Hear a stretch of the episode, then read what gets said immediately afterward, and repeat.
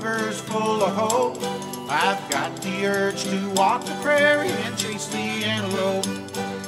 Aspens, gold on snow-capped peaks, the elk call me away. I can't keep my mind on working on this fine September day. I've got Nimrod neurosis, longbows on the brain. Trad Quest podcast, back at you. What's going on, Bob? Not much, buddy. How you doing? Oh man, I'm doing doing pretty good. I could be doing better, but you know, you play stupid games and you win stupid prizes. yeah, James crashed on his bicycle yesterday and he's all gimping around. It's not good, but at least you didn't break anything, right? Yeah, I didn't break anything. I can't help myself. These these big jumps they're building on these courses, and my buddy's pre pre pressuring me to uh, send it, as they say. And so, yeah, I'm feeling like a little kid again. It's awesome, but I better be careful because bow hunting is more important than that. Yeah, you're an idiot. That's for sure. so you went to uh big 3D bow shoot over the weekend, but couldn't shoot your bow. Yeah, you I, went to, I went to the rock shoot up in Washington and, uh, yeah, had a good time. Took Ava, so she got to shoot and hung out with Andy and Heather and, uh, Riley was there and we just kind of hung out. It was fun, man. It was a little windy on Saturday, but met some cool guys and yeah, would have, would have been nice if we had shirts and hats to sell. I could have slung some swag, but I donated one of our last ones to the raffle, and that's about all we got. But we're on it, working on it. Yeah, we got some new designs being made right now, and getting designed up, and we're gonna have some cool shirts and hats this summer for you guys. So be looking forward to those. Yep, the rock shoot, man. It's crazy how many people show up to that thing. It's out in the middle of nowhere, and there is I mean, there there is more people there than there was at the longbow safari we had last year. I mean, it's just crazy. It's, it's, so interesting why so many people go to that. But I mean, it is a good like the actual course is awesome. You're in the rim rocks and the sagebrush and and you know rolling hills. It's pretty cool. So. Yeah, that's very cool. Yeah. I've been shooting my bow a bunch. I got a prototype or a new uh, bow from Alan in the mail. He's been making some tweaks to uh, his English model and sending me uh, different uh, versions of that to try. And so I've been shooting that a little bit and shooting my Super D and been out staining and dipping arrows. I got a couple dozen Sherwood shafts in the mail and getting some uh, arrows built up for the summer. So yeah, just getting all uh, ready for this this fall, I've been talking to some biologists on the phone and been on Google Earth, just tearing that thing apart, looking at some new country and looking forward to hitting up some of these bow shoots. Uh, took Ashton to a bow shoot last weekend to a local shoot and shot some arrows and uh, planning on uh, which ones we're going to go to. And yeah, it's, you know, summer, it just, it comes and it flies by super fast. And the next thing you know, the bulls are bugling and and we're chasing after them. We got a few short months for us uh, elk hunters. Time flies. It's weird for us in the spring. It's like it stops raining and you get some nice days, and then all of a sudden it's like, man, it's it's time. So looking forward so, to the falls hunts and all that good stuff. So we've been talking a lot of mule deer versus blacktail versus elk hunting. We only have so many days uh, to go hunt, and I'm constantly uh, juggling this. I think I'm back on mule deer though. See, my my unfortunately my plans have just all reverted back to elk pretty much. we'll see, but unless I draw some tags, probably be spending a month elk hunting again. It's all my brother's fault, but it'll be good. Yeah, well, I'm gonna bring, I'm gonna I'm gonna blame uh, Colzer and Barrett for my mule deer uh, hunting activities this year. Yeah, we had a lot of guys messages after those. Screw it, I'm going deer hunting. So it's pretty cool. These guys are awesome. Definitely.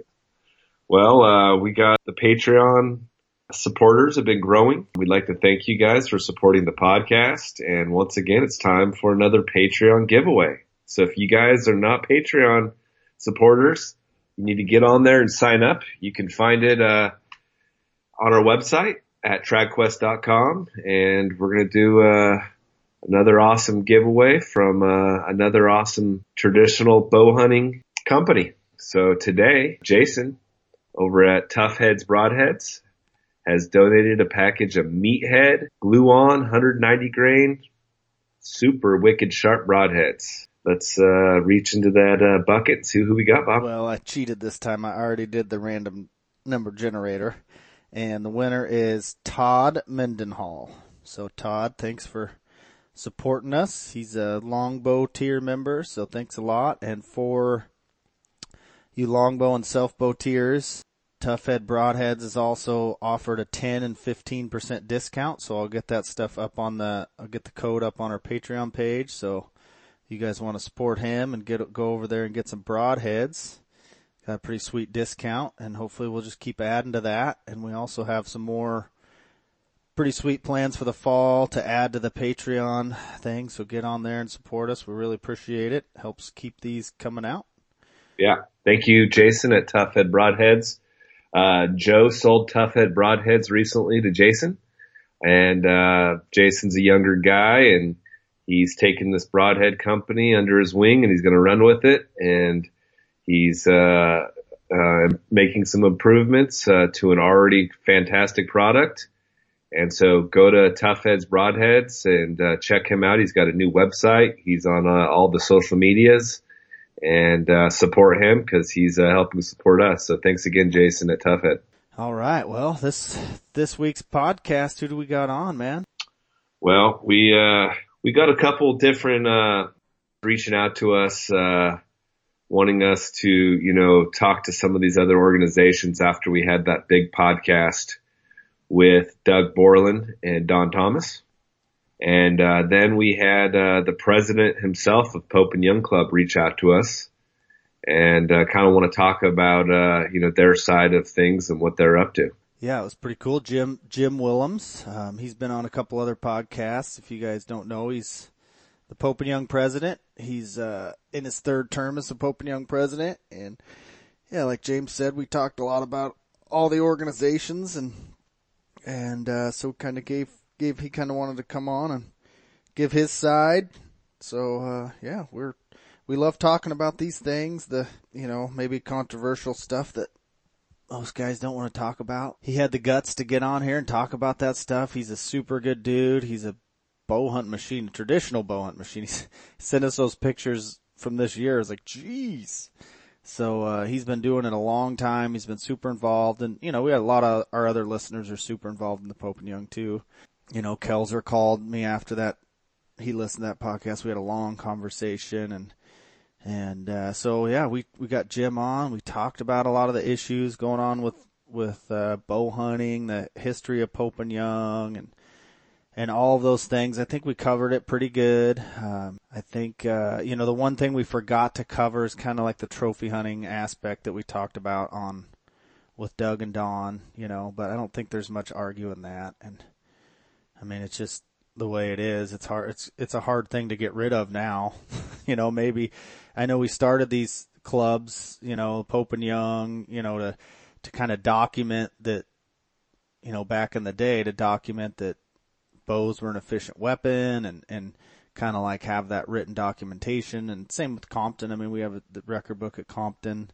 You know, it's a little different. It kind of gives some points to self bows and you know wood arrows, kind of a little better score the hunt, but I think that's just human nature to kind of take that and run with it. And, you know, for better or worse, I don't, I don't know, you know, like I said, it's human nature. It's a hard thing to stop now. So we did forget, we didn't really cover that a lot, but we talked about the, you know, the ever changing line, you know, with all the rules in bow hunting and what it's become and, and, you know, whether, how, how do we how do we maintain what we have and, you know, and improve on it? And that's his main goal as the president of the Pope and Young.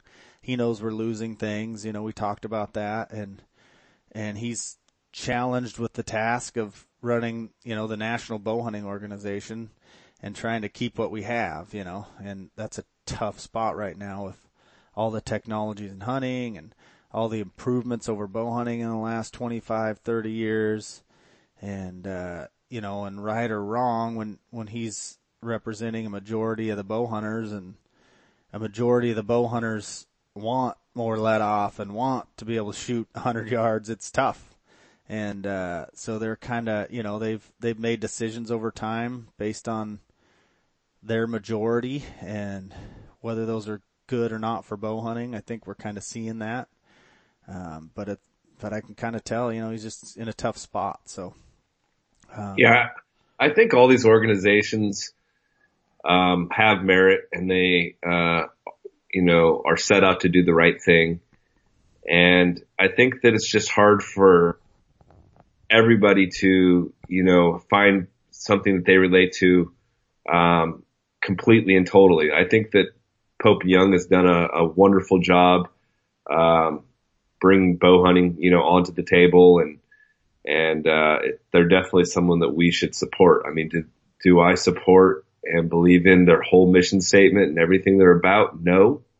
But I think that if you read between the lines, um, the greater good is, uh, is there. Yeah. And, you know, I mean, honestly, shoot me 20 years ago, you know, I didn't even think about, you know, like, more, you know what I mean? Like, I didn't think about all that stuff. I never thought it would get where it is now. I'd be like, okay, if guys want to do that, guys can do it. You know, if guys want to blah, blah, blah, it do- doesn't matter. But, but, uh, over time, you know, there's kind of consequences for all those things. And I, and I would imagine a lot of the serious, you know, hardcore bow hunters, even, you know, that belong to Pope and Young would love to take some of that stuff back. And it's a tough place to be. You know, it's a tough thing to do. Um, we talked to him about, you know, our ideas of, you know, further promoting bow hunting and being able to get, you know, maintain and add on to what we can, you know, our hunts through traditional seasons and stuff like that. And, uh, and, and the bottom line is, you know, if we're gonna, if we're gonna be able to do those things and make those changes, you gotta get involved and, you know, so, you know, if, if you don't agree with what's going on, sign up, become a member of Pope and Young and you can call Jim and call their board and talk to them about that stuff and say, Hey, you know, let's, let's try these things and try to, you know, go for traditional seasons or, or you know it's it's hard to go back you know we just as as humans we just shoot ourselves in the foot you know it's just kind of the bottom line we talk and we talk about all this stuff we probably don't need to go down the whole road we'll talk about it in the podcast yeah. but, but yeah and i mean and as you said as humans i mean if you look at some of the humans that are involved in the pope and young club guys like mike barrett and the colzers and um, jim oh, himself yeah yeah, Jim I mean himself, that that's enough to make you think, okay, well, there's got to be more to this than I know because uh, apparently they've got uh, some great company in that organization. Yeah, and, and you know, Jim even said that a lot of the people on their um, on their board right now are trad guys, you know, old school bow hunters, and that's how the you know that's how the Pope and Young started, and I think the main issue a lot of us trad guys have is when the Pope and Young decides to adopt let off and, you know, expandable broadheads and, you know, when they decide to adopt these rules, makes it easier for each state to say, well, okay, now we can have this, you know, because we fought that stuff in Oregon and what happens as soon as the Pope and Young, you know, says it's okay because they're the National Bow Hunting Organization. So it's, it's a tough spot and I think, you know, I don't know for sure, but I think personally, you know, like hearing from a lot of those guys, like they would have, they'd love to see it go back, but it's kind of too late now. So where do we go now? You know?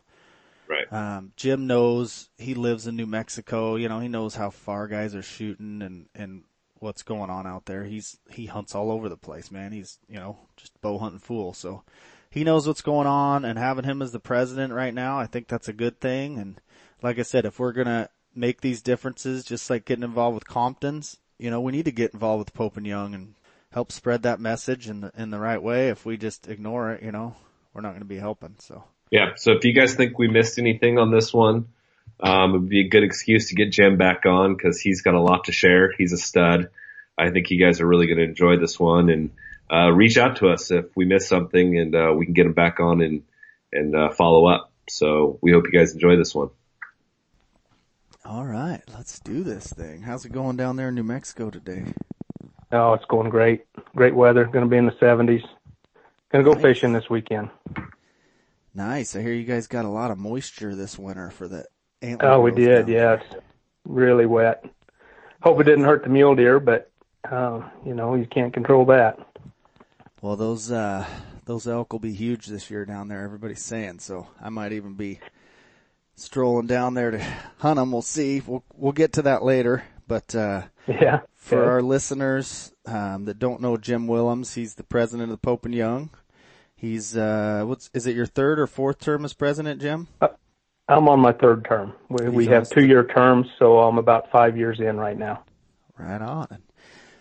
Jim lives out here in New Mexico, and uh, if you guys listen to our podcast episode 79 with Doug Borland and Don Thomas, there was uh, some things said about the Pope and Young that probably uh, were not good for Jim, especially. So he reached out to us and wanted kind of a little chance to clear his name. And we love talking about uh, on our podcast here about important things, and bow hunting for us is number one, and so it is for Jim also. So hopefully we can uh, have a little discussion on the past, present, and future of bow hunting, and what we as bow hunters can do to help preserve it and make it better in the future. And then I know I've listened to a couple of Jim's podcasts, and I know he really wants to just talk about hunting, and he never gets to. So yeah. hopefully we can do a little a little half hour or so on uh, solving all the world's problems, and then get into some selfishly some New Mexico elk stories and good stuff like that. So, yeah, that would be great. All right, so Jim, I know I know what we talked about on that last podcast was was kind of the moving line, and for traditional bow hunters, and and I think even the old school compound guys back in the you know 70s and 80s when we got a lot of our seasons out here and and the whole bow hunting craze started, um, you know, things were a lot different than they were today. And I think is, is, uh, you know, is, I don't know, and, and what we talked about was maybe the ATA putting pressure on the Pope and Young and all, and all that stuff. But, but as these things came up with, you know, let off, expandable broadheads, mechanical releases, like all these things, have happened over the last 30 years. And, and there's, you know, people out there that obviously think that's great and there's people out there that don't. And obviously our listeners for the most part are on the don't think it's great side. So maybe you can talk a little bit about the history of that and, and what, okay. what the pressure, where, where that pressure was from each time. You know what I'm saying? Yeah, absolutely. Yeah, so uh, the, our, our biggest problem is is there's just a whole lot of people who aren't members of the Pope and Young Club and either have never been a member or dropped out, you know, 30 years ago who don't understand anything about our history and and why we do what we've done. And uh, you know, and that's why I called in. You get trash talking from people who literally don't don't know what they're talking about. Even highly respected bow hunters who who should know better. They have an impression of what's going on and, and they have it completely wrong. So, you know, let's just start with the beginning of the Pope and Young Club. We were founded to create bow hunting opportunities. That's what we are and that's who we are. It's what we've always been. And, and in order to do that, we needed to uh, quantify our successes. And that's why the record book. And, and, you know, there's people that have a problem with the record book and that's fine. You can, you can complain about it all you want, but it's, it's literally the reality of bow hunting. Um, it's the reality of the world. People want to uh, quantify their successes and they want to know where they stand, how they rate among other people. And if you don't like that, that's fine. That's that's perfectly fine. Um, but you need to understand why we do it and, and why it started. And so the history was we we created the record book, we created the Pope and Young Club, and of course I say we. That was long before my time. I wasn't even born yet. But anyhow, um, Jim, Jim, let me uh, interrupt. Yes. So also, okay. was it also formed uh, to prove lethality? Uh, oh, absolutely. Yeah. Yeah. Yeah, um, because um, you've, I'm sure you've heard the stories that people thought this was just a novelty and you really couldn't kill anything, and and uh, and we knew you could because obviously we had uh, Saxon Pope and Art Young from you know what 60 or uh, 40 years before the creation of the club they they were killing lions in Africa and moose and and brown bear and all of this with their they're fairly primitive longbows, uh, you know, back in the early 1900s. So how do you prove that you that you can do something? Um, you put it in writing. You you record it, and that's what the record book was all about. And one of our biggest problems is we were so successful, and, and I'm not saying just the Pope and Young Club. It was uh, grassroots efforts from the state and local organizations and national organizations. Um, but looking back, just about every uh, pivotal person within any given state was also a member of the Pope and Young Club. So it was it was all the same people, and you know within a period of about ten years, we went from very few um, specific archery seasons to just about every state had some sort of archery only season, and that was just from the hard work from all of these people, and and the record book had to be used to to make that happen. So when the rec- Pope and Young started, the record book started. What what year did Pope and Young start?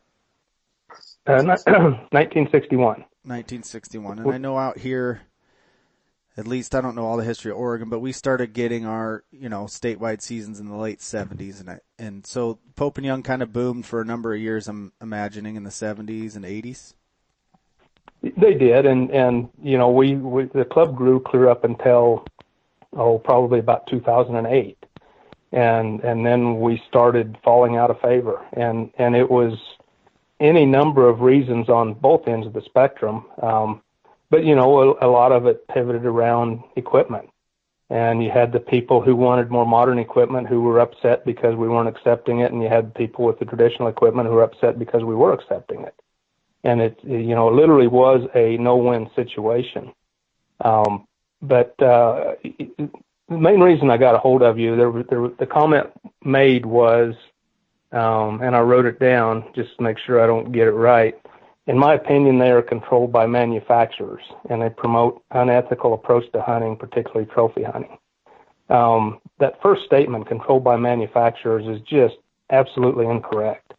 The Pope and Young Club is, is controlled by bow hunters.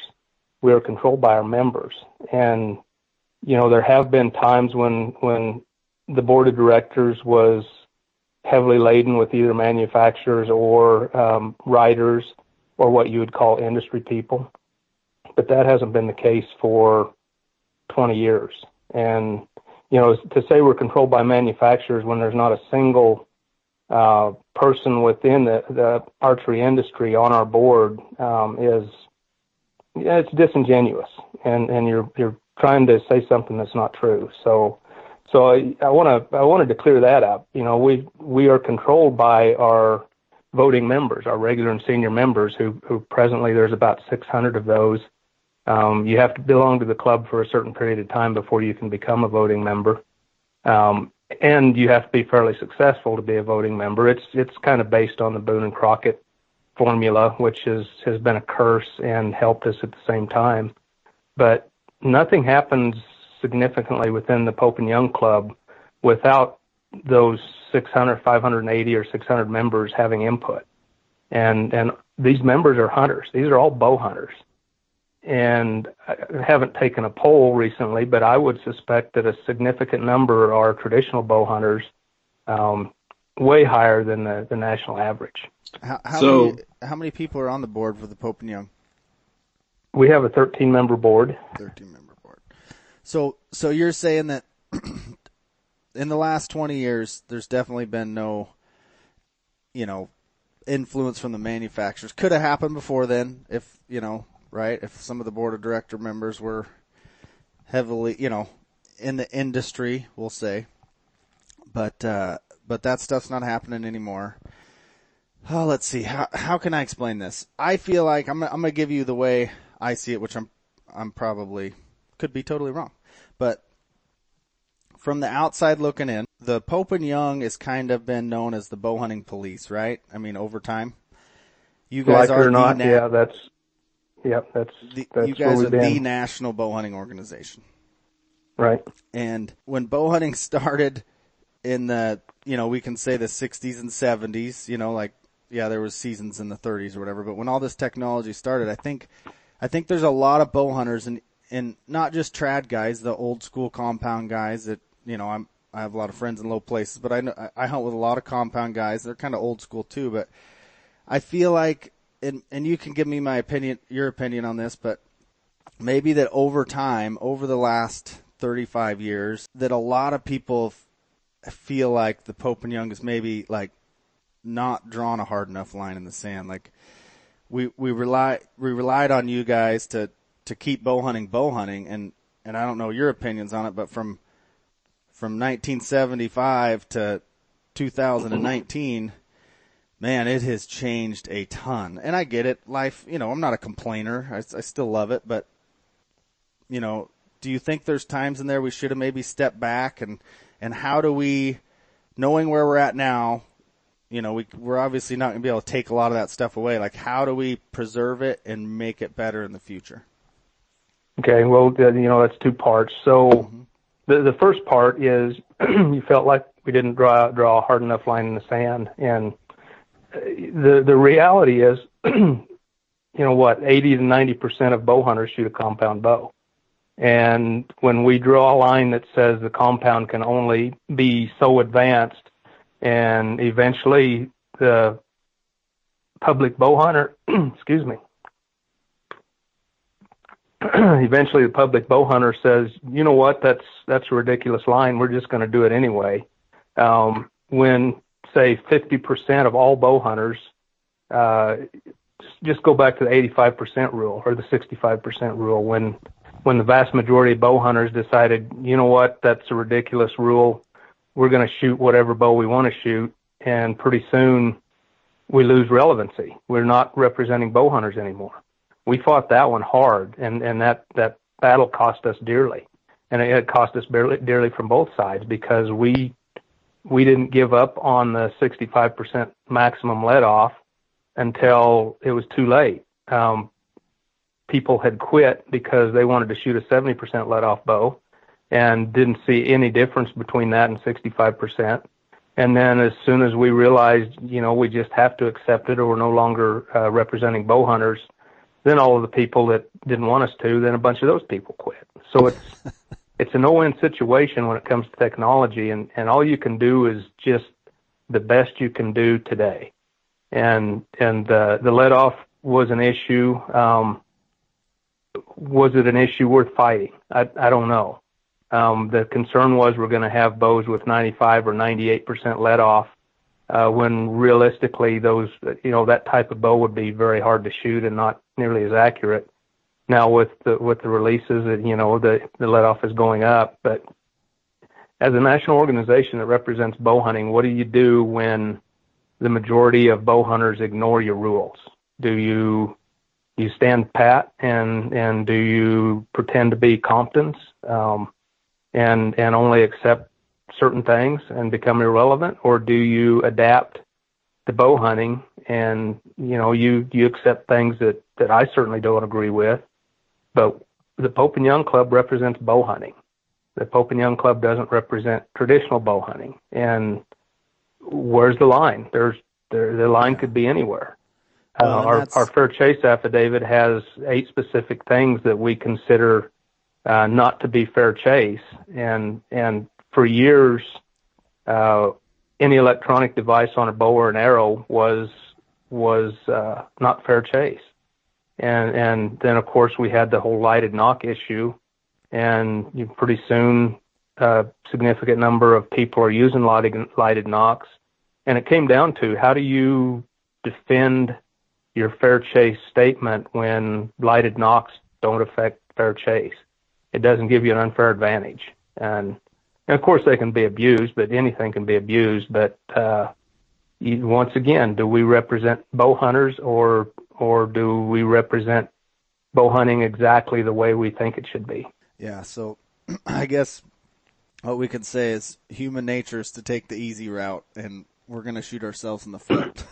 and that's well, happens. we already have. We, we already have. Um, a recent study I saw said that there are like 3.7 million bow hunters in the United States.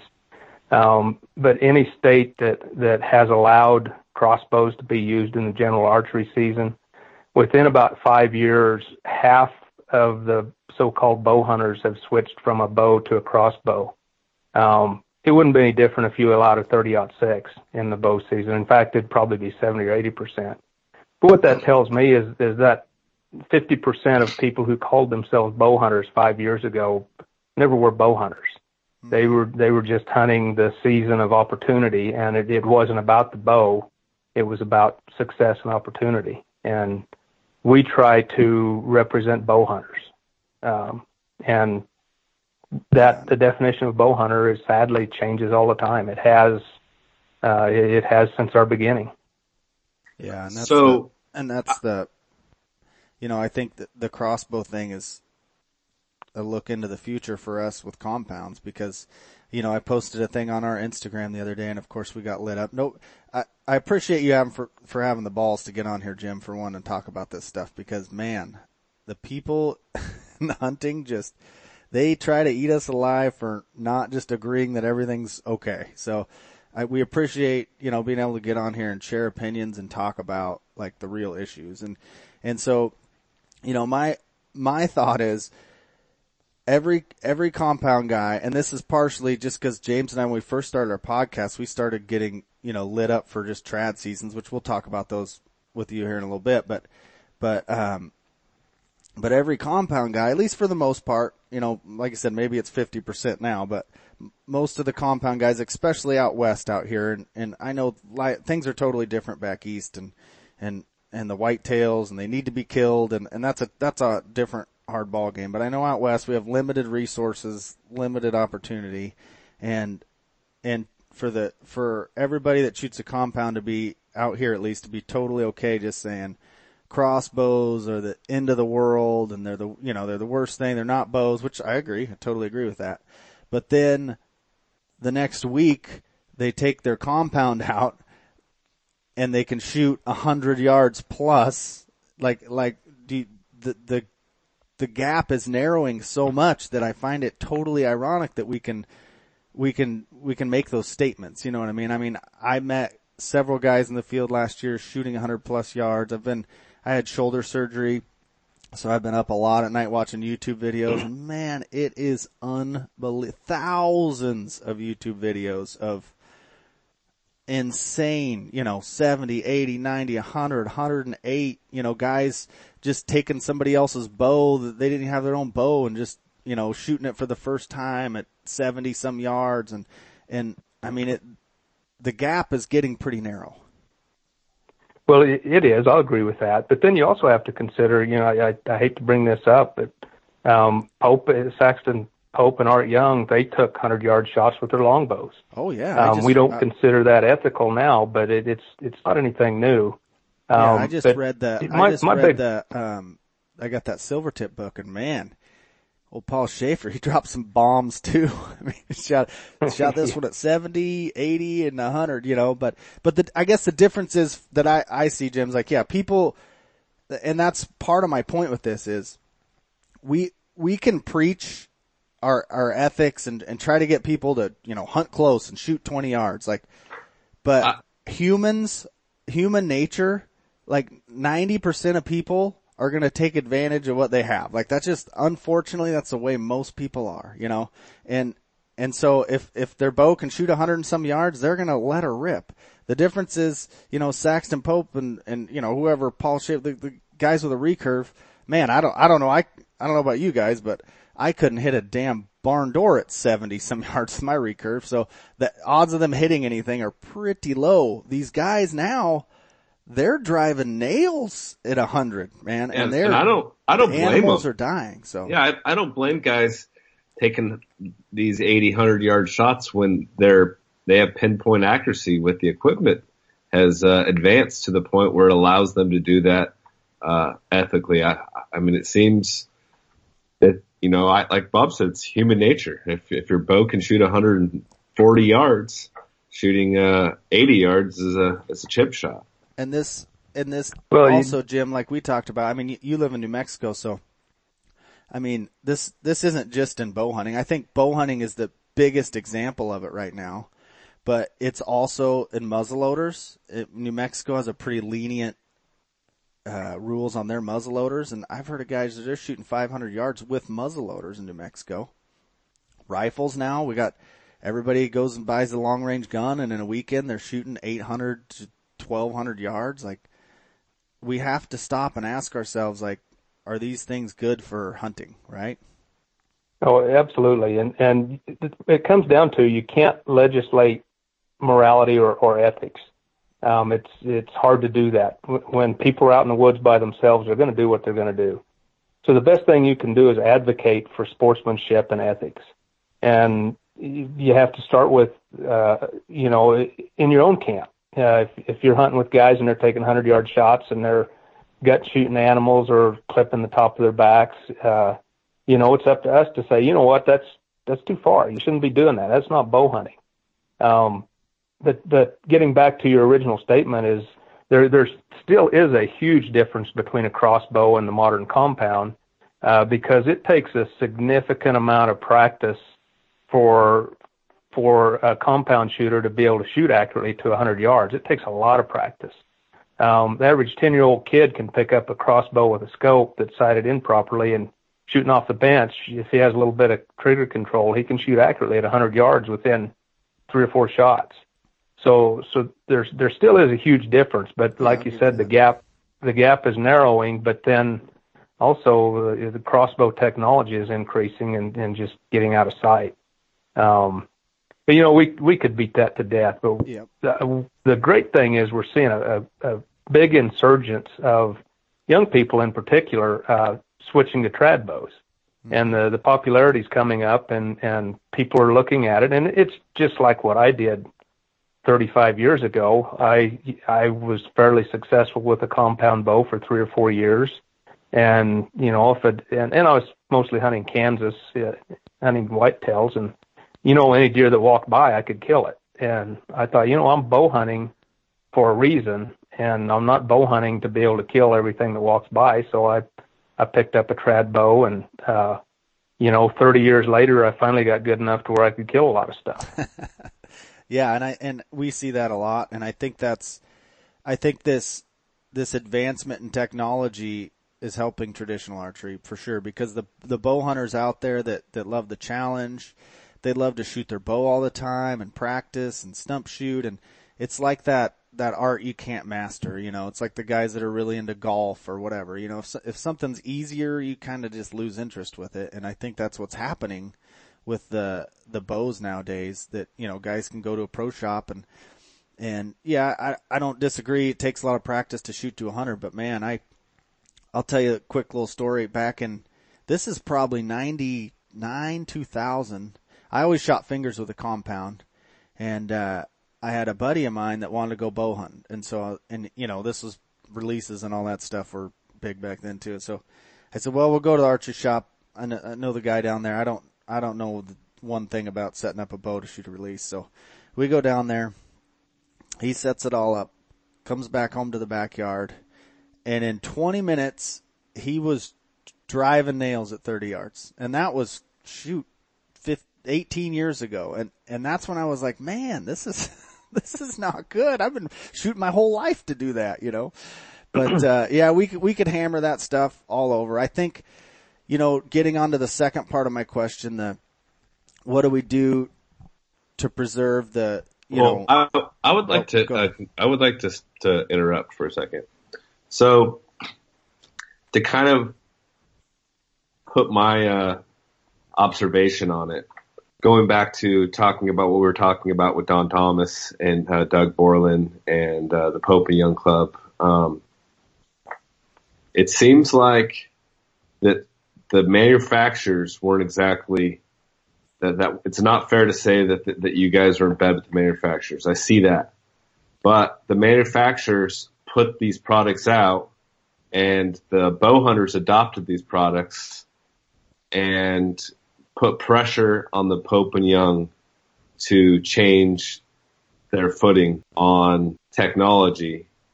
And then the states could then look and say, well, hey, this reputable organization, Pope and Young, is willing to uh, accept these things and we can just keep moving forward there. That I think that, you know, from the outside looking in, that that was the conversation. And um, how how do you uh, well, how would you address that? Well, that that's sad and true at the same time. Um, but once again, is the Pope and Young Club going to represent bow hunters? And and as as society changes, uh, everything changes. Um, you know, we weren't we didn't have cell phones 20 years ago or, or smartphones or any of that. Um, everything in life changes, and sure, we'd like to keep bow hunting as traditional as possible, but um, it, it's it's not possible. Um, you, you know, a, few, a number of years ago, they they formed the Compton's bow hunting organization to represent just the the traditional bow hunters and and give them a place to uh, you know congregate and join and, and be a part of and say, yeah, I don't want to be a part of this this national trend. We're going to do it this way. Um, but that's a very small minority, and it, I don't like the technology issues. It is literally the worst part about being president of the Pope and Young Club is is looking at new technologies and saying, no, we can't do that, or or you know that probably doesn't affect fair chase um, but it violates our electronics rules as it's written, so we're not going to change that either. But once again, it's we're we're ruled by bow hunters. Bow hunters decide what we're going to do, and uh, the technology is going to keep advancing, and we're going to be behind the curve as uh, constantly saying you can't do that until at some point we have to take it. And if guys want it, that's just a sad reality. Um, yeah. That's that's just the way we have we have to deal with things, and and we fight it as long as we can, and and you know we are really the only um, you know national organization out there that that uh, preaches fair chase, fair chase, and and ethical hunting. Um, Can you tell us more about that? Well, um, in order to animal, enter an animal in our record book, it has you have to follow our rules of fair chase, and and we have eight things that we list as not acceptable. And almost all of these things, every bow hunter in the world today says, yeah, that makes complete sense. Um, and, you know, I'll just read them out. It's uh, helpless in a trap beats snow or water or ice. That's not acceptable. Shooting from a power vehicle or power boat. Um, shooting behind a high fence enclosure. Spotlighting or jacklighting. Um, using tranquilizers or poisons. Um, using any power vehicle or power boat to herd or drive animals to to somebody or communicate from an aircraft. Um, and and then here's the the toughest one: uh, electronic devices. This is the one that causes us all the problems today. But uh, the use of electronic device for locating, attracting, or pursuing or guiding the hunter to such game, or use of a bow and arrow with electronic device attached, with the exception of lighted nocks and recording devices. So um, do you think that giving uh, giving in to the lighted nock and the I'm just kind of playing devil's advocate here, uh, giving into the lighted nock and the um, cameras being hooked to bows was worth the fuss of changing one of your guys' guidelines and rules? Yeah, I think it was because you you can't you can't defend not using them. Um, how does how does either of those affect fair chase? And we even had a, a board member that said, um, you know what, for years I had a an electric watch strapped to my bow. I got in a tree stand, I strapped the watch to the bow so I knew when legal shooting time was done. And he said I hunted with hunted that way for 20 years until somebody pointed out, um, you shoot an animal, it doesn't qualify for Pope and Young. That violates the rules of fair chase. So it it comes back to how does it affect fair chase? And sure, lighted nocks are a gimmick. Um, but it's aside from a, a blanket statement, it's not defensible. And and the other issue is is uh, before I became president, I, there was a 14 year old kid that that I know real well, him and his dad, and and uh, he he shoots a recurve bow, but he's had a uh, uh, video camera on his bow since he was 12, and he has some of the coolest footage in the world. But here you have a guy shooting a recurve bow that has a camera on it, and he can't enter into any of his animals. And yeah, as we were discussing whether this was was ethical or not, the the hardcore um, no electronics guys said, "Well, why would anybody want to do that?" And my response was, "If you've seen the videos and you've seen the excitement on this kid's face, you wouldn't even make that statement." Um, so once again, it didn't affect fair chase, and you know, right or wrong, it, it was one thing that we had to address. And the lighted nock in particular was dividing the club, just like things have done for the past 60 years. There's there's one item that people quit over on both sides, and you, at some point you have to either accept it or or you don't. And it got to the point where we couldn't defend how it affected fair chase. So now yeah, it's legal. You're, in a tough spot. I mean, especially when when your members are voting what they want. You gotta, like you said, you gotta represent them if if they're the bow hunters now. So, but that's human nature, man. We take the easy route. I mean, that's why we don't ride horses to school anymore or to work.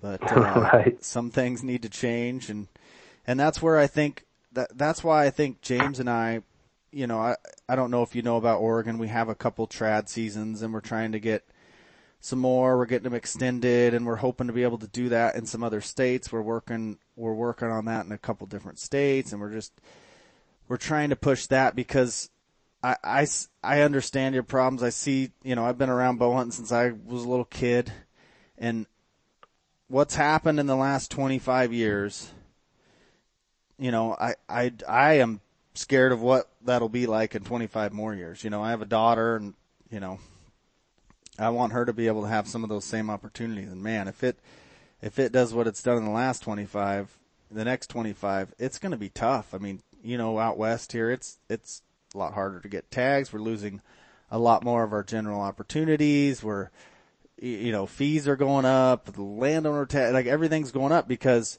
this bow hunting that used to be a thing where only the, you know, hardcore or the idiots that, you know, didn't care about getting anything, you could say, those guys with, you know, to apply for a tag that took several years to draw, they're not going to, you know, like unless you're a bow hunter, you're not going to apply for that tag. Now, everybody applies for it because the game has changed. And so now they see that as an opportunity. Well, I can, I can get that tag hunting elk during the rut instead of, you know, with my rifle. So now you're kind of in the bucket with everybody. And man, the, the opportunities are dwindling. And on top of that, talking to a lot of these biologists and, and stuff, like they're they're they're starting to get some heat for the success rates and and the amount of people in the field. I know Colorado's dealing with issues, you know, starting to have to maybe control their elk or cap their tags and and all this stuff going on. And this is where James and I we see an opportunity, and there's an opportunity to talk to talk to these, you know, agencies and commission and and be able to say, hey, before we go and control this and lose opportunity, because when you control something, you're losing opportunity. I don't care who says what, that's what's happening. You're limiting the tags, you're limiting opportunity. Before we do that, let's, let's restrict the weapon choice. You know, let's make it a traditional hunt. Like there is traditional hunts. I know a lot of people don't know about them, but we have some in Oregon. There's one in Oklahoma at the McAlester plant. It's been around for a long time. You know, Auburn did a study in it, on it in 97 and it was just fascinating the, the benefits to the white-tail deer, tail deer management from having a traditional hunt. They, they got a new one, I think, in West Virginia last year. So, so these things are popping up and for the future of bow hunting, I think that is such a good route to go. And I'm, you know, obviously biased because I'm a trad guy, but what do you think about, like, are we nuts, Jim? Like, I No, think it's I- good for um, all, all bow hunters. Right? Yeah, and that's that's it- my it- point. That's why I'm talking to the Pope and Young president about it because no no matter what, like whether you're a compound guy or not, all the bow hunters I know that say, would you rather lose opportunity or lose this general season, or even if you're a compound guy, go hunt it with a with a recurve or a longbow, they're going to say, well, I just want to go bow hunt. I'll I'll you know I got an old recurve laying around, right? Sure, and you know, I, I think, but you know, you're not nuts for doing it. I think you're you're probably going in the right direction, and and I know I'm going to take some heat for this, but our problem is we're we're we've been too successful. Um, our success rate has gone up. We were never supposed to be this successful um, and have these long seasons. Uh, we weren't supposed to have this big of impact. And and I can give you a prime example. Uh, I drew a Henry Mountains uh, Utah bison tag last year, and originally they gave 15 tags, and I drew one of the two non-resident tags, which was unbelievable to begin with. And and then they had a severe drought, and then they decided well, we need to give some more tags and knock the population down because they're they're going to go into winter with no food. so they ended up giving 20 tags total for this this archery bison hunt, and the success was 18 out of 20 in a stinking bow hunt. Wow. And when when they asked for the the archery only bison hunt for, from the state of the fish and game, you know, the reasoning was, you know, this will take some relief off of the rifle hunt. We'll we'll probably kill about 40% success, so you can get more people out there. Um, you know, make it a little easier for everybody to draw. And then the second year they have the season, they're they're at 90% success with bow hunting equipment and I would I would just about bet that of those two people that didn't kill something, you know, statistically there's there's about 20% that don't even hunt that for whatever reason don't even go. So yeah.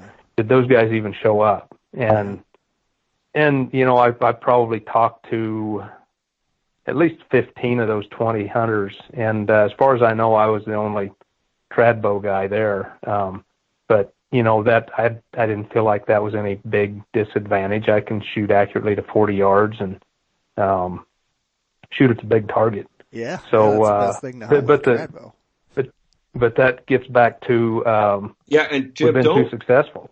Yeah, please don't get uh, us confused. Like we hunt with other guys with compounds as well.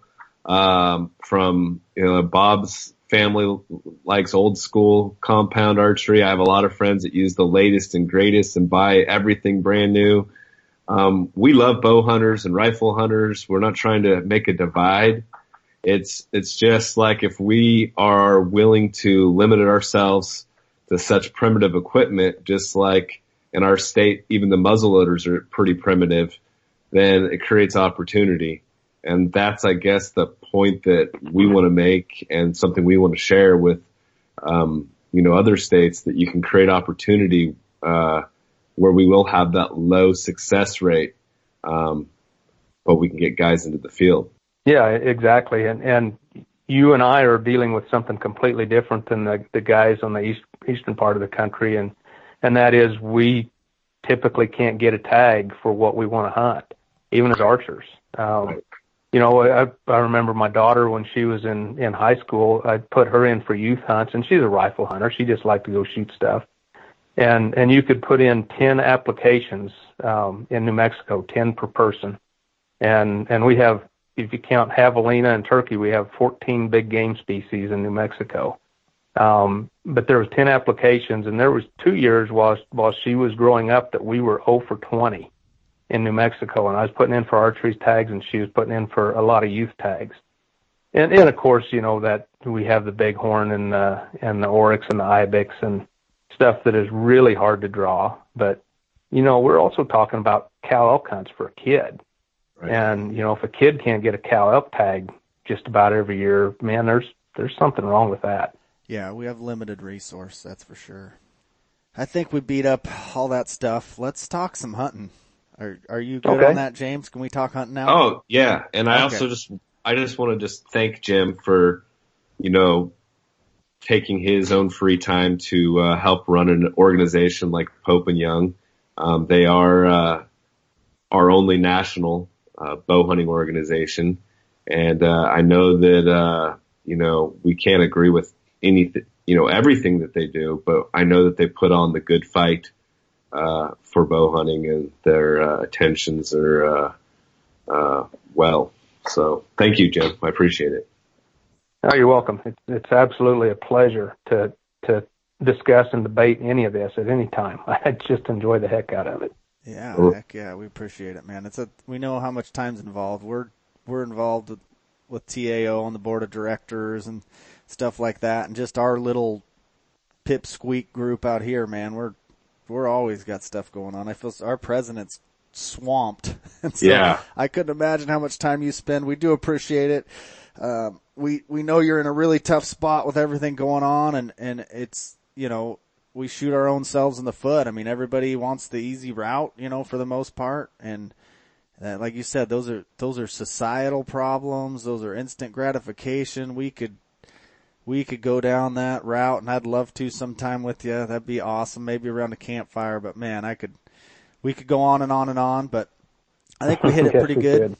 And, uh, okay. I'd love to talk to you about hunting. I mean, let's start off All with right. some Henry Mountains bison. I mean, I have, I might have a tag this year. I'm waiting to find out. Probably not, but I do apply. I think I have been for 15 years. So let's. yeah, uh, that's that's just it. I, I you know, bison had been on my top of my bucket list forever.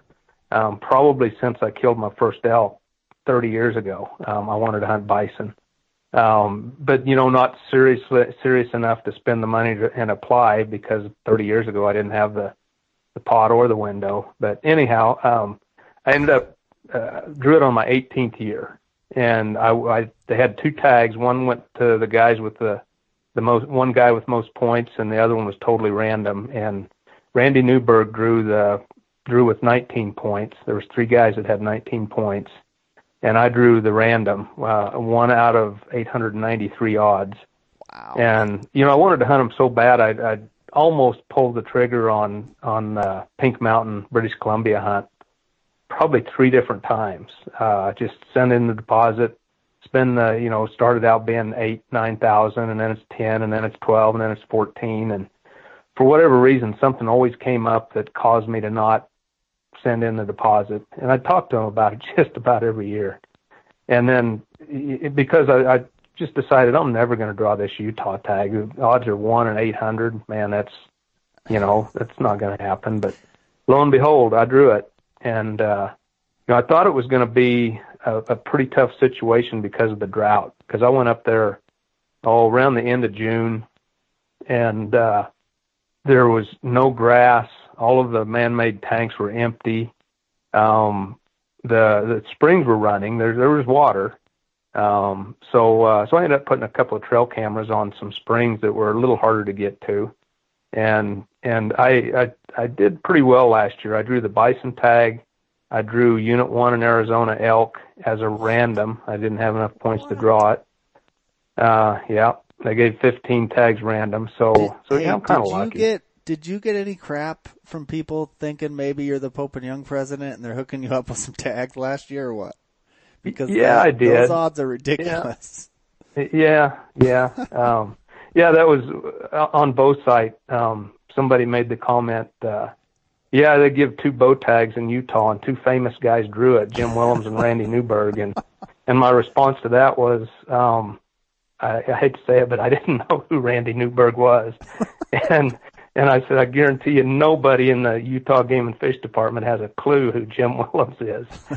so, so I think I can defend that, but you know, you just got to apply.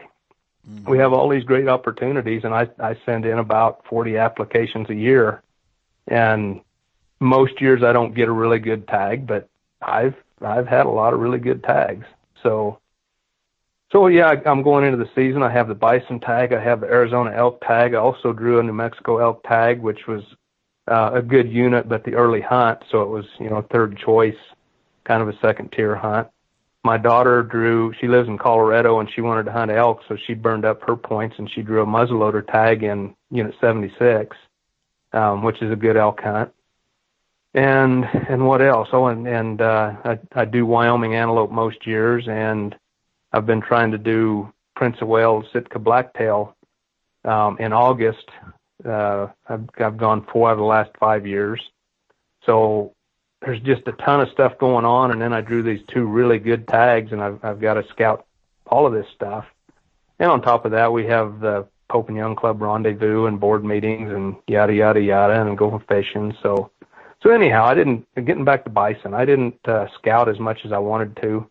Um, well, literally, I scouted that one that one weekend and put up two cameras, and I saw one good bull and uh, a little herd of cows and calves. But you know, it's so dry, there's just no food. And I was talking to a rancher about it, and he said, "Well, if you find food and water, you'll find bison." And I was like, "Well, I found food. I found water, but where's the food?" And and so he just instantly starts cussing about how the bison are eating up all his grass.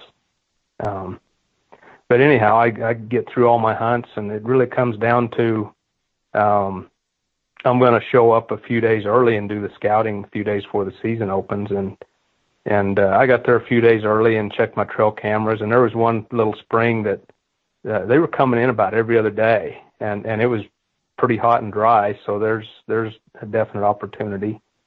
But then we realized that uh, uh, the tops of the mountains had been getting some rain, the the way the clouds would hang up on the tops, and there was decent grass above timberline.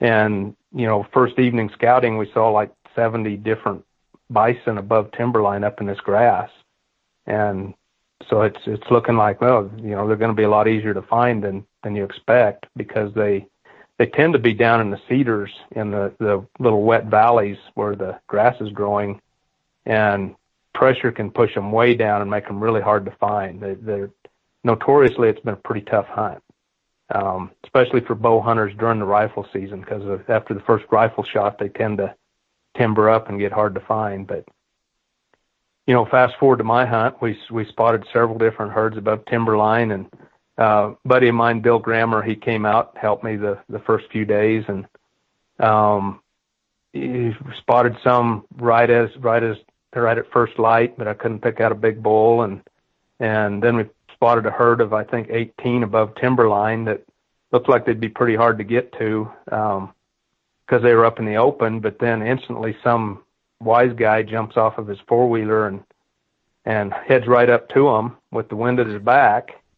And I thought, well, okay, there's a saddle there. I'm just going to go get on the other side of the saddle, and as soon as they wind him, maybe I'll get a shot. And man, just perfect. Just as soon as I got set up, a cow peeks over the, the ridge at 30 yards walking towards me and, and the trail is going to make a bend. They're going to be broadside at 20. And, you know, here we go, opening morning. The, the third one's a big bull and, um, he's facing me at about 25. And for whatever reason, the cows just turn and go back. And, you know, I, I had the wind. I was in the shade. They didn't see me, but it didn't work. But anyhow, the, the the guy was over the hill. I think they winded him, and and probably the rest of the herd might have spooked, and they heard him run off or something. I don't know, but uh, anyhow, it's, it, I ended up getting five stalks the first day. Wow! And just unbelievable hunt. I had one big lone bull bedded down in the aspens for two hours at 30 yards, and I just I couldn't get a shot. And every half hour he'd stand up and move and lay down again. And when he'd stand up, and I'd almost get a shot, but I just wouldn't have the right angle, and and eventually he winded me. You can't be there for two hours and yeah. and not have something happen. But it was just the coolest thing ever. And then you know, then I got another stalk, and the bull walked by at at 30 yards, but he had his head down, and I couldn't see his belly, so I didn't know it was the bull. And then all the cows walked by, and it's like, well, crap, the first one was the bull, and um, just opportunity after opportunity and just trying not to shoot one that was too small because it's once in a lifetime. And and then the weather came in the snow and the fog and it made it pretty tough and ended up having to chain up just to get up there. And and uh on the fifth day broke a tire chain.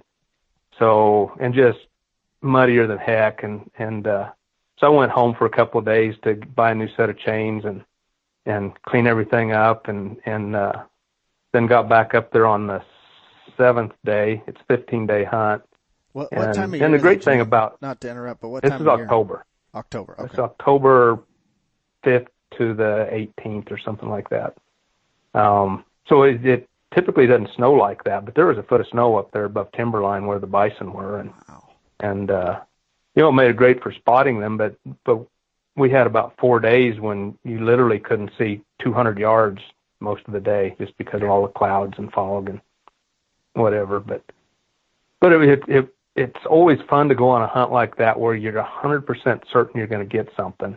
You just got to wait out the right one. It it just makes it so much more fun where you don't have the pressure of man I'm going to get one shot and I can't blow it. You know, I I just that that pressure gets to you and you yeah. you guys know how it is. Oh, but yeah when you know you're going to have multiple opportunities, it's it's just so much more relaxing, and you enjoy it so much more. And and uh, anyhow, it um, I, I got in on this bull on Friday afternoon when I got back up there, and I had eight days left to hunt, so so we're in good shape. And um, I blew it on him and and tracked him and got in close again and blew it, and then it got dark and and, and I thought, well, in the morning I kind of know where they're going to be. And I, I got in on them the next morning, and they that there there was two bulls, and they worked into a little herd of cows, and and I was pushing them a little hard. They kind of knew I was there, and uh, I'd circle around above them, and then you know peek over, um, just below the two track, and and they'd be walking by, and I couldn't get a shot, and eventually I spooked them, and they went over a saddle, and I thought, well, that the game's over today, and um, I was looking, went up the saddle and saw they were going around the knob. They didn't go down the other side, and I realized, well, shoot, I think I can go around the other side of this knob and head them off, and so I just went as fast as I could, and just as soon as I got on the west side of the knob, they're walking by at 40 yards, and um, eventually there was two good bulls in there, and eventually the the one I wanted stopped broadside, had a cow in front of him, and then she she took two steps forward and cleared the vitals, and um, I concentrated and shot, and the lower quarter of him was covered with sagebrush, and it was a reasonably long shot, and with the arc of the arrow, it it looked like it was just dropping in perfect. It went over the top of the sagebrush and then was gone and I was like, man, did I shoot low? You know, just the arrow just disappeared, and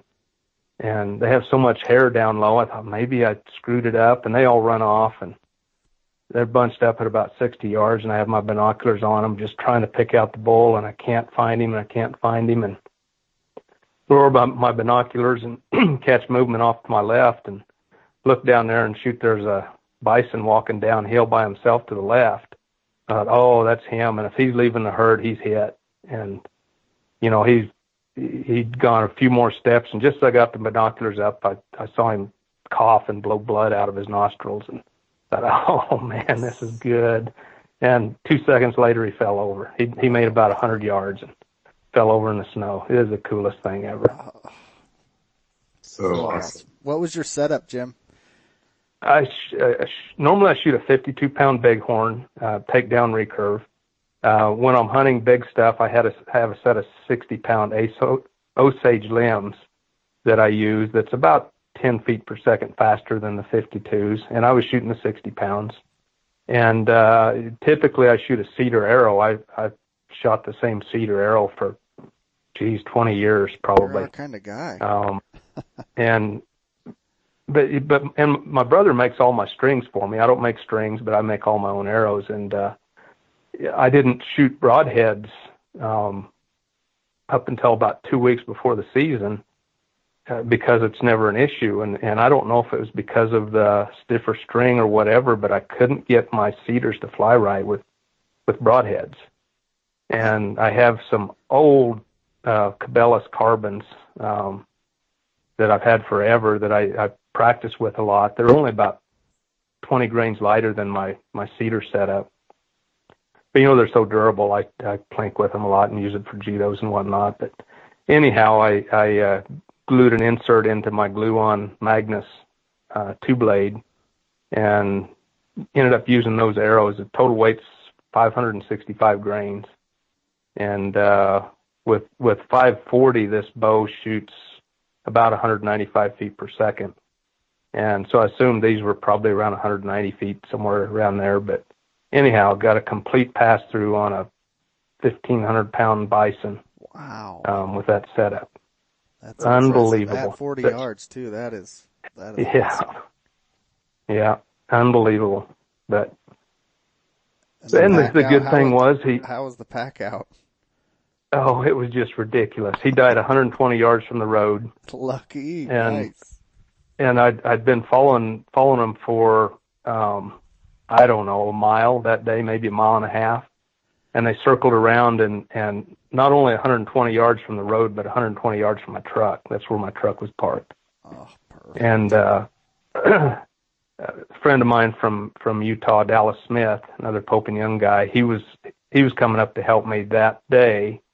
Um, and he showed up about an hour later and, uh, it was right on the ridge, right above the road. We were able to drag it down the road on a flat spot, and you know we literally cut it up and put the pieces on the tailgate to debone it, and then uh, put them in bags and laid it laid them on a tarp in the snow. And you know it took us two hours and forty five minutes to get it from bison to meat, and we were driving away. So oh.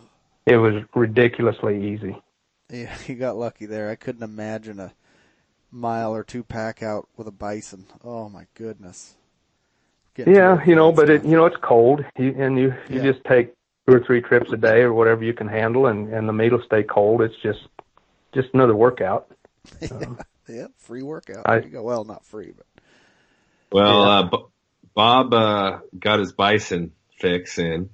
Um, I heard you uh, allude to August blacktails. Can we uh, dabble into that a little bit? Sure. Um, I don't know if you know him, but uh, Bob Ameen uh, lives in Alaska. Everybody calls him Black t- Blacktail Bob. He's probably the preeminent uh, Sitka blacktail authority in Alaska.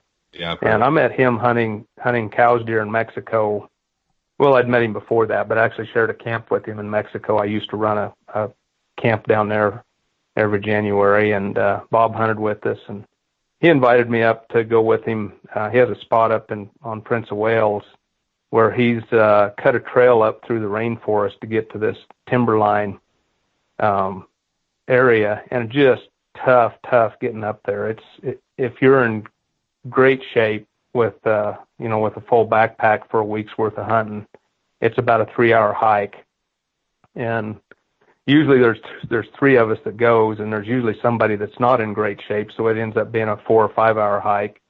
And then once you get there, everything's just straight up and down. But um, it's a great opportunity. I, you know, I appreciate him for inviting me. Um, I, I think he's getting to the point where he invites me now because I'm in good enough shape to help him where most of his hunting buddies are, are getting up there and, and not necessarily all that great to have in camp anymore. Um, but anyhow, you have the opportunity for some really big bucks up there. I don't think I've ever seen a, a world record class buck, but I've certainly seen some that were within four or five inches of the world record. And wow.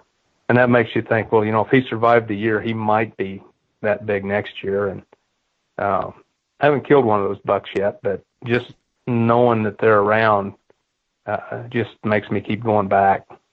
Is it I've killed a, some nice box, but nothing really big yet. Is it a spot and stalk up in those meadows? It is, yeah, yeah. It's it's the real steep alpine stuff. Um, and and ideally you want you want it to be raining a bunch when you get there, and then have about a three day w- window of sunny weather. And you know if it's been really wet and the sun comes out, they tend to be out on the alpine hillsides feeding and sunning themselves, makes them easy to spot. Um, and a few years we've had the, that ideal conditions, and, and other years the weather was crappy and you didn't get hardly any hunting in. And then there's been a couple of years where they'd had really hot and dry weather before we got there. And then you get up there and the, the deer are timbered up and just hard to find. They're, they're down lower where you can't find them. And that, that rainforest up there is just, it can be impenetrable. This, it, everything grows sideways and, and between the willows and the, and the fir trees, it's just, nasty stuff. But it's a fun hunt. We we spend about a week up there above timberline, and you know, eating the freeze dried and filtering the water and toughing it out. And you know, yes. there's always hope that you're going to get a big buck. So sounds like my kind of hunt for sure. Um, August first is that open in August first or is it 15th? It does, yeah. Yeah. No, it so, opens August first. So do you guys try to go early or late in August? we we try to hunt August first, and and the main reason is it it doesn't interfere with antelope or anything else or high country mule deer or whatever. Right. Um, last year we ended up going a little bit later because Bob had a, a, a wedding, family wedding, so we were up there on about the seventh or eighth. And then this year we're going to start, I think, on the tenth because Bob's going to be hunting Tule elk in California. So, so it all kind of revolves around Bob. Um, he and his wife Lisa they have a cabin on on Prince of Wales, and they're up there for a month and a half in May and early June hunting black bears. With them being residents, they can get two tags over the counter, and then they have, um, you know, they have friends who come up with that can get non-resident tags and go hunting with them. Does and, Bob Bob yeah. hunt with uh, traditional tackle? He does not. No, he, he, he shoots a compound. Yeah but to his credit, he's uh he's about a 40 yard guy. He's he might shoot 50, but he won't shoot. He won't take a long shot. And you know, he's he's not a not so much of a gadget guy, but he he shoots a newer bow, but have you hunted? He tries them? to get close. I know Bob hunts them over there, you know, on Kodiak. But have you hunted them later, like in November, there on Prince of Wales? No, I haven't. I hunted Afognak. First time I hunted him, I hunted Afognak around Thanksgiving time, and uh, had a good hunt. I shot a, a buck and a, and a doe, and I wouldn't have shot a doe, but it was the, the last hunt of the season, and it was a semi-guided hunt. We were staying in a lodge, and uh, they wanted meat for the lodge. So, and we had the tags. You can shoot three. So couple of us shot does there towards the end. Um, good practice and and goes goes to a good cause. But uh, that ended up being a lot of. Uh, it was a really fun hunt. We did a lot of deer drives on the little peninsulas and islands that are off off of the main island. Um, that you know, the tide goes up and down so much that they cross the little islands and there was I think five of us, um, and uh, man, it was a lot of fun. You'd, you'd set up at a pinch point and they'd come running by and you'd grunt and get them to stop. And you know, one guy shot one literally at three feet. Um, it was it was exciting, but sounds fun. But no, I've, I've never done uh, I've never done Prince of Wales and uh, during the rut. Um, I grew up in Kansas and, and I bought my first piece of land when I was 19 when I, had, I took over the family farm. And then I went on and did other things in life, but anyhow, ended up adding to the property and, and I have decent amount of whitetail property in Kansas that I own. So pretty much all of November I'm in Kansas and you know, you, own that much property, you don't take 10 days off prime whitetail rut and go hunt Sitka blacktails. No, you're hunting. That's another reason I hunt them in August. Kansas. yeah, and I shot a monster last year. I shot buck of a lifetime. That's and awesome. I've had some great hunts. Man, you're Can- getting after it, Jim. Kansas oh, is man. getting tougher for non-residents to come hunt that state, isn't that correct? It's getting to the point where it takes a a, a couple preference points or something. Well, not really. Um, one point will draw just about anything, and and most units, um, they don't have leftovers anymore. But but it's like a 80 to 90 percent draw with zero points. So so it's not guaranteed. Um, okay. But the problem is you just have so many people are applying now. They historically, um, well, when they first allowed non-residents, they were going to make it every other year because they didn't want the non-residents to come in and lease up all the ground. And uh, the outfitters got that changed really quick. Um, and then their their their plan was if we had if we gave 600 tags this year in this unit and we had 650 apply, next year we'd give 650.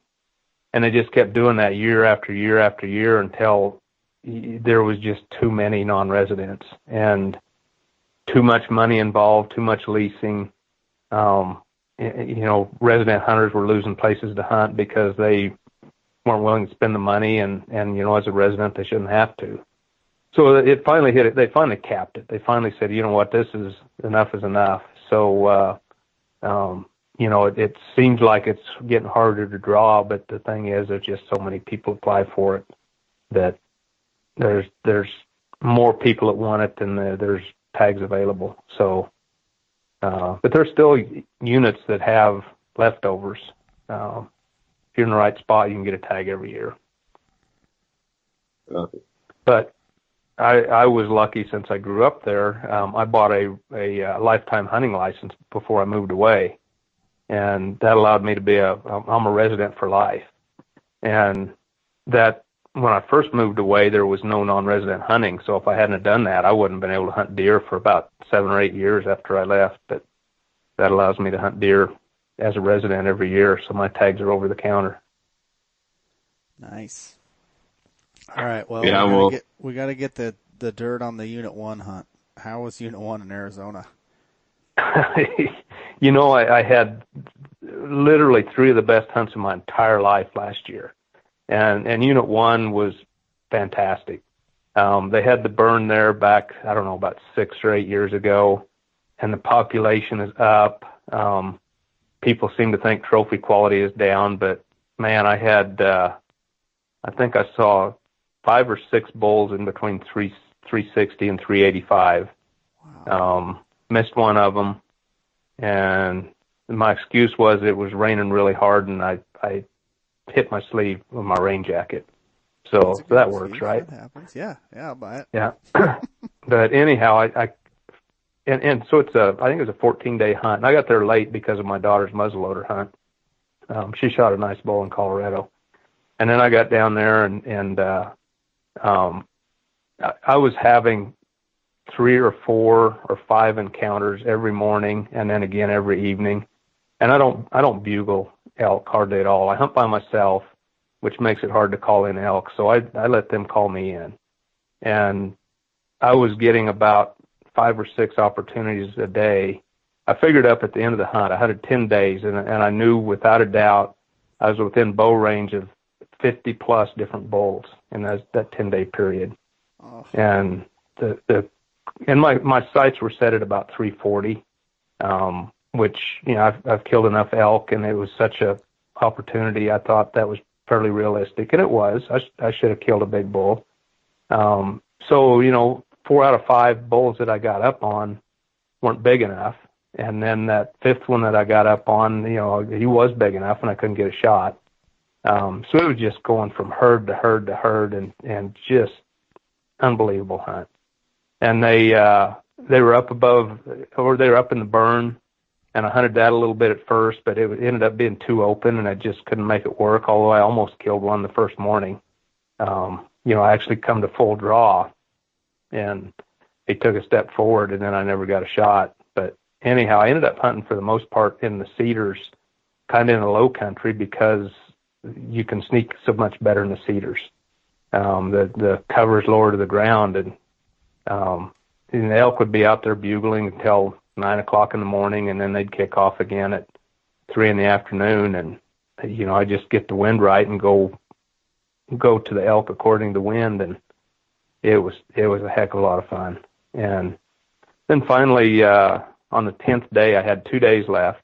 Um, um, that day and the next one, and I was I was holding out for 340. I, I was determined that I didn't have to kill one because I knew I had the bison hunt. My daughter had killed elk just the week before, so we had plenty of meat. And and as I'm hiking up that that uh, last morning I hunted, I I thought, you know what, I I kind of want to shoot an elk, and next herd bull I find that's over 300 that I get a shot at, I'm just going to take it. And if I wait till tomorrow, I'm probably not going to get anything. And and I, it it was about the fourth bull I worked on that morning, and and uh, well, actually I'd had one uh, come in behind me while I was working on a bull, and I didn't hear him coming, and I I turned a little bit, and he's like 10 yards looking at me, and he turned and ran and stopped at I think it was 28 or 30 yards, and I thought I had a wide open shot, and I concentrated and shot, and I didn't see the limb hanging down, just a little gnarly bare limb, and I uh, hit it, and I thought I hit him in the foot. It just went whack, and he turned and ran, and it's like, oh man, uh, bad deflection, and uh, so I went up there and looked, and I, I hit a tree is what I did, and my arrow was stuck deep in a tree, and I'm trying to get my broadhead back, and I can hear a bull coming from below me, and he's getting closer and closer, and I got my Leatherman out, and I can't get the broadhead out of the tree, and then I realize, man, this bull's about 50 yards away, and he's coming to me, and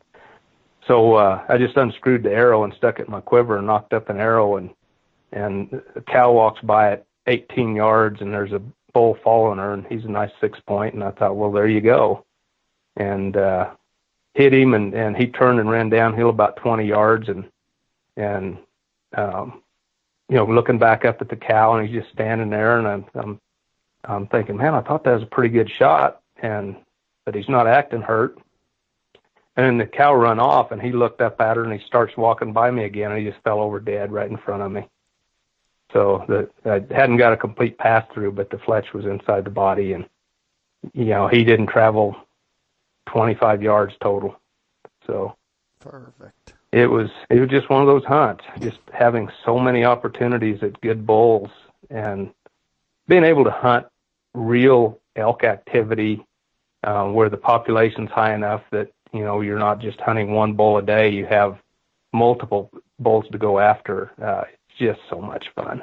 Yeah, in Arizona, man, it's just I was hunting a you know not near as good a unit last year down there, but and I've hunted a couple of those crappy units they they say down in Arizona, but man, the bulls just bugle like crazy down there. It's just incredible for guys that have never been. You got to go, and I couldn't imagine a unit one or nine or ten or anything like that. Just from the the so-called crappy units I've hunted, and like you said, you don't have to call there. They just bugle. They're bugling like crazy. You just go chase them around. It's awesome.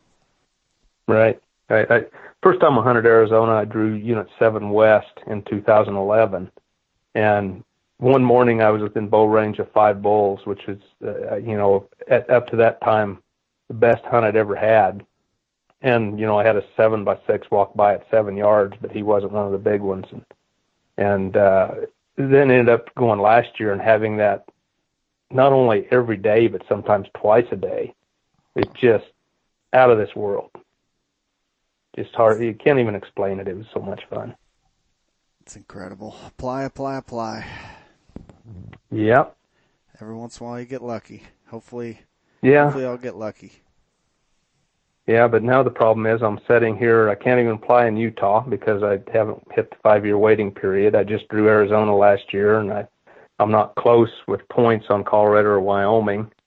So you know, going into this year, all I had was New Mexico, and my odds are about one in four of, of getting even an archery tag, and I've been really lucky and beat those odds year after year after year. And I I just knew eventually it's going to catch up with me, and I'm going to go a couple of years without. And this year I didn't draw, so Seeing if I don't had, have any other elk.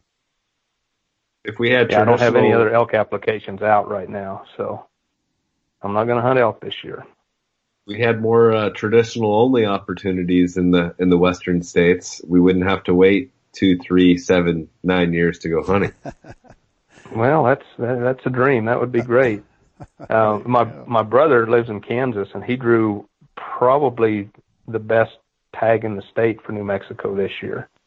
Um, used to be the Valles Caldera National Preserve, and I've hunted there three times as a resident. Um, but he drew the one non-resident tag, so it's a 14 day hunt. I'll get my elk fix in. I'll help him with that hunt, and and uh, since there's two of us, maybe I'll do some calling, but for the most part, I'll set up on the hill and blow a bugle and get him to answer, and then he'll sneak up on him and hope it's a big enough one to kill. So it'll be fun. Um, Heck yeah, man. Well, it's- He's a little more hardcore than I am. He shoots a longbow. I just I never could figure that out. I have to I have to go with a high tech that 20 year old bighorn recurve. That's I'm that's with about you. as I'm not, primitive I'm as I not can a get. longbow guy either, Jim. I I don't know what it is. I just every once in a while, every few shots, I just wing one with a longbow. I don't know what it is. so, Man, I, I I've been shooting the hybrid longbows for a while, but I just switched to shooting like a, uh English, you know, hill style classic D-shaped longbow. Man, I'm struggling shooting that with a quiver on. When I take the bow mounted quiver off of it, ha, it shoots like a dream. It's just Wow. trying to figure out what how I'm going to carry my arrows around the woods. Yeah, yeah. Well, the, the good thing about my brother is he's one of the best shots I've ever hunted with, and uh, he just doesn't miss. If he finds something he wants to kill, he usually kills it. So That's awesome. he's an incredible shot. Where'd you say where? he- What state does he live in? Kansas. He lives in Kansas. Yeah, okay. Yeah, and his tag he drew is in New Mexico. Yeah. Um, I don't know if you're old enough to remember, you know, back in the 80s, um, all the bow hunting magazine guys, they hunted what they called the Baca Ranch in central New Mexico. And uh, that family ended up selling that ranch to the federal government. And for about 10 years, it was a, a separate preserve, and you you'd buy lottery tickets to get a tag. And if you won the lottery, then you'd applied for the the state and got a tag from the state. Um, but if if you uh, if you bought a thousand dollars worth of lottery tickets for the bow hunt, your odds of drawing were about one in three. So theoretically, you'd spend three thousand dollars over a three year period and get a, a unbelievably good elk tag. And and I drew it um, I drew it three out of six years, and shot three bulls all over 300, and the biggest one was 363 net. Oh So just a phenomenal hunt. Wow, gosh, that's awesome. awesome. You are getting us fired up, Jim. yeah. You're you're living right, Jim. You're living yeah, right, my you man. are living right, man. That is Yeah. that's awesome. Hey, hey well, Jim, you know, you it helps that I'm retired and Were I have you, time uh, to do it. were you at PBS in in Portland, Oregon? No, I wasn't. Um, Okay. I used to belong to PBS uh, in the 80s. I went to the first two conventions, um, one in Ohio and one in Colorado. Um, but then I hit some hard times uh, when I, I I quit the family farm, couldn't make it anymore, and moved to New Mexico. Took a, a minimum wage job just to be well to be closer to elk and and mule deer and everything else, just for the opportunities.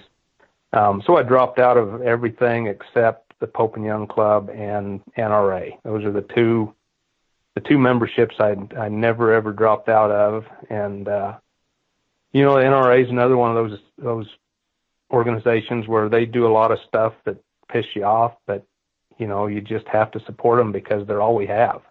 Mm-hmm. And that's what I've always felt with Pope and Young Club that you you have to stick it out through the the thick and thin because that that's what we have.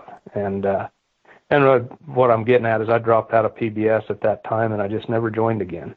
Copy. Um, so to, to you wrap know, I, I really enjoyed it while I was there. yeah, definitely.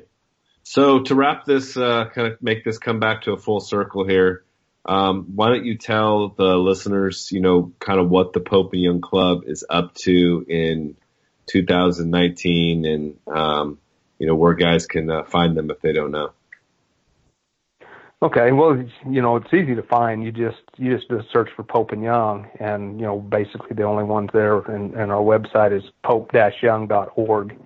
Um, and and most of what you need to know is on the website. Um, we do we publish a quarterly magazine that's uh, you know it's about 100 pages of all kinds of information that gives you the updates of what's going on uh, bow hunting wise, and then we also uh, highlight one of the 29 species every issue.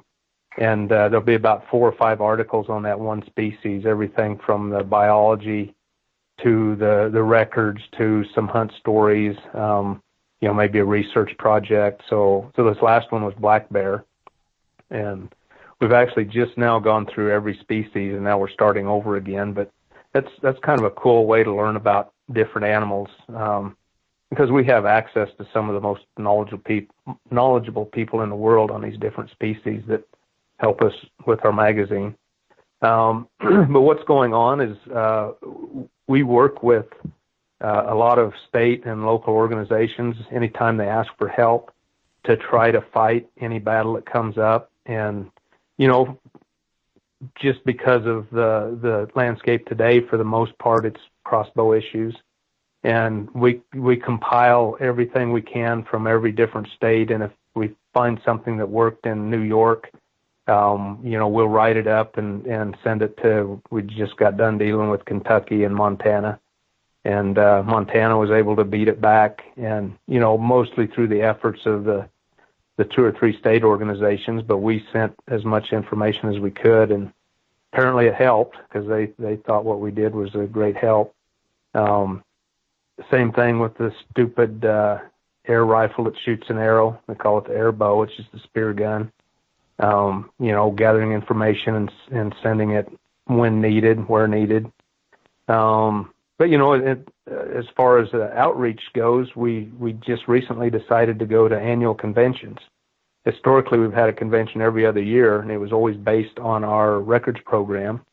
Uh, we would invite 120 of the the biggest animals taken in that two year period to be um, highlighted at our convention, and you know we've been lucky to where we get about a, a little over 100 every every convention show up and uh, um, get people to come and see the trophies, and we start on Wednesday night and end on Saturday night. Have a great time, uh, great seminars, great programs, and uh, the greatest part about it is you're you're sitting down visiting with some of the best bow hunters in the world, and you know that's how I ended up hunting black-tailed deer in Alaska. That's how I ended up uh, the Coues deer hunt in Mexico. Um, you know, just about all of my most successful out-of-state hunts have been through a Pope and Young Club connection. Um, but you know, we we decided to go to every year convention because for one, our our members want to meet, and and the other thing is we just we just need to get our message out more, yeah. and we move it around every year.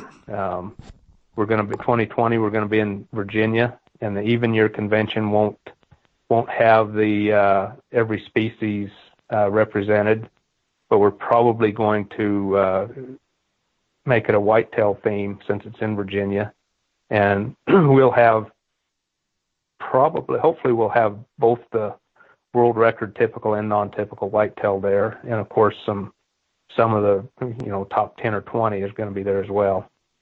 Um, and didn't you? Yeah, guys, there's a lot of things going on. Didn't you guys just put out a traditional record book? You know, we're working on it right now. Okay. It was supposed to come out this year, um, but we had some printing and, and editing issues that was going to make it so it, it wasn't going to be ready for our convention in April. So we're we're putting it off for next year. It'll come out next year at the uh, Virginia convention. Perfect. See that traditional record book would line up perfect with traditional seasons, Jim. oh, I know it. I know it. it that's the. This will be our third edition of the traditional book, and and uh, I, I, I swear to you, the second edition traditional book, I look at it more than any record book I've ever had in my life. And because it's can a, you get those on the comparison website? You can absolutely. Okay. Yeah, they're uh, um, for sale, readily available. Um, you can order it any day. Um, if if you're at any of the shows that we go to in the wintertime, you know, we we start going to well, the first one's usually ATA, um, and where we go and try to sign up members and and try to have some influence and then you know all the way through Safari Club and state organizations and uh, um, you know I, I do the Colorado Traditional Bow Hunters. I have a booth there and sell books. So how, uh, we're we're trying to trying to get in front of people. And how and, how uh, often is that book updated? We we typically do six year cycles on all of our books. Okay. So our, our all time everything record book, our eighth edition, came out in 2017. And then our traditional book was going to be 19, but now it's going to be 20. We're going to be a year off. Um, there's there's just a lot of things going on with printed books right now. It's they're getting more difficult to do, and then they're not selling as well. So um, I have I have the 2000. I have the 2011 book. Somebody gifted it to me. It's pretty cool.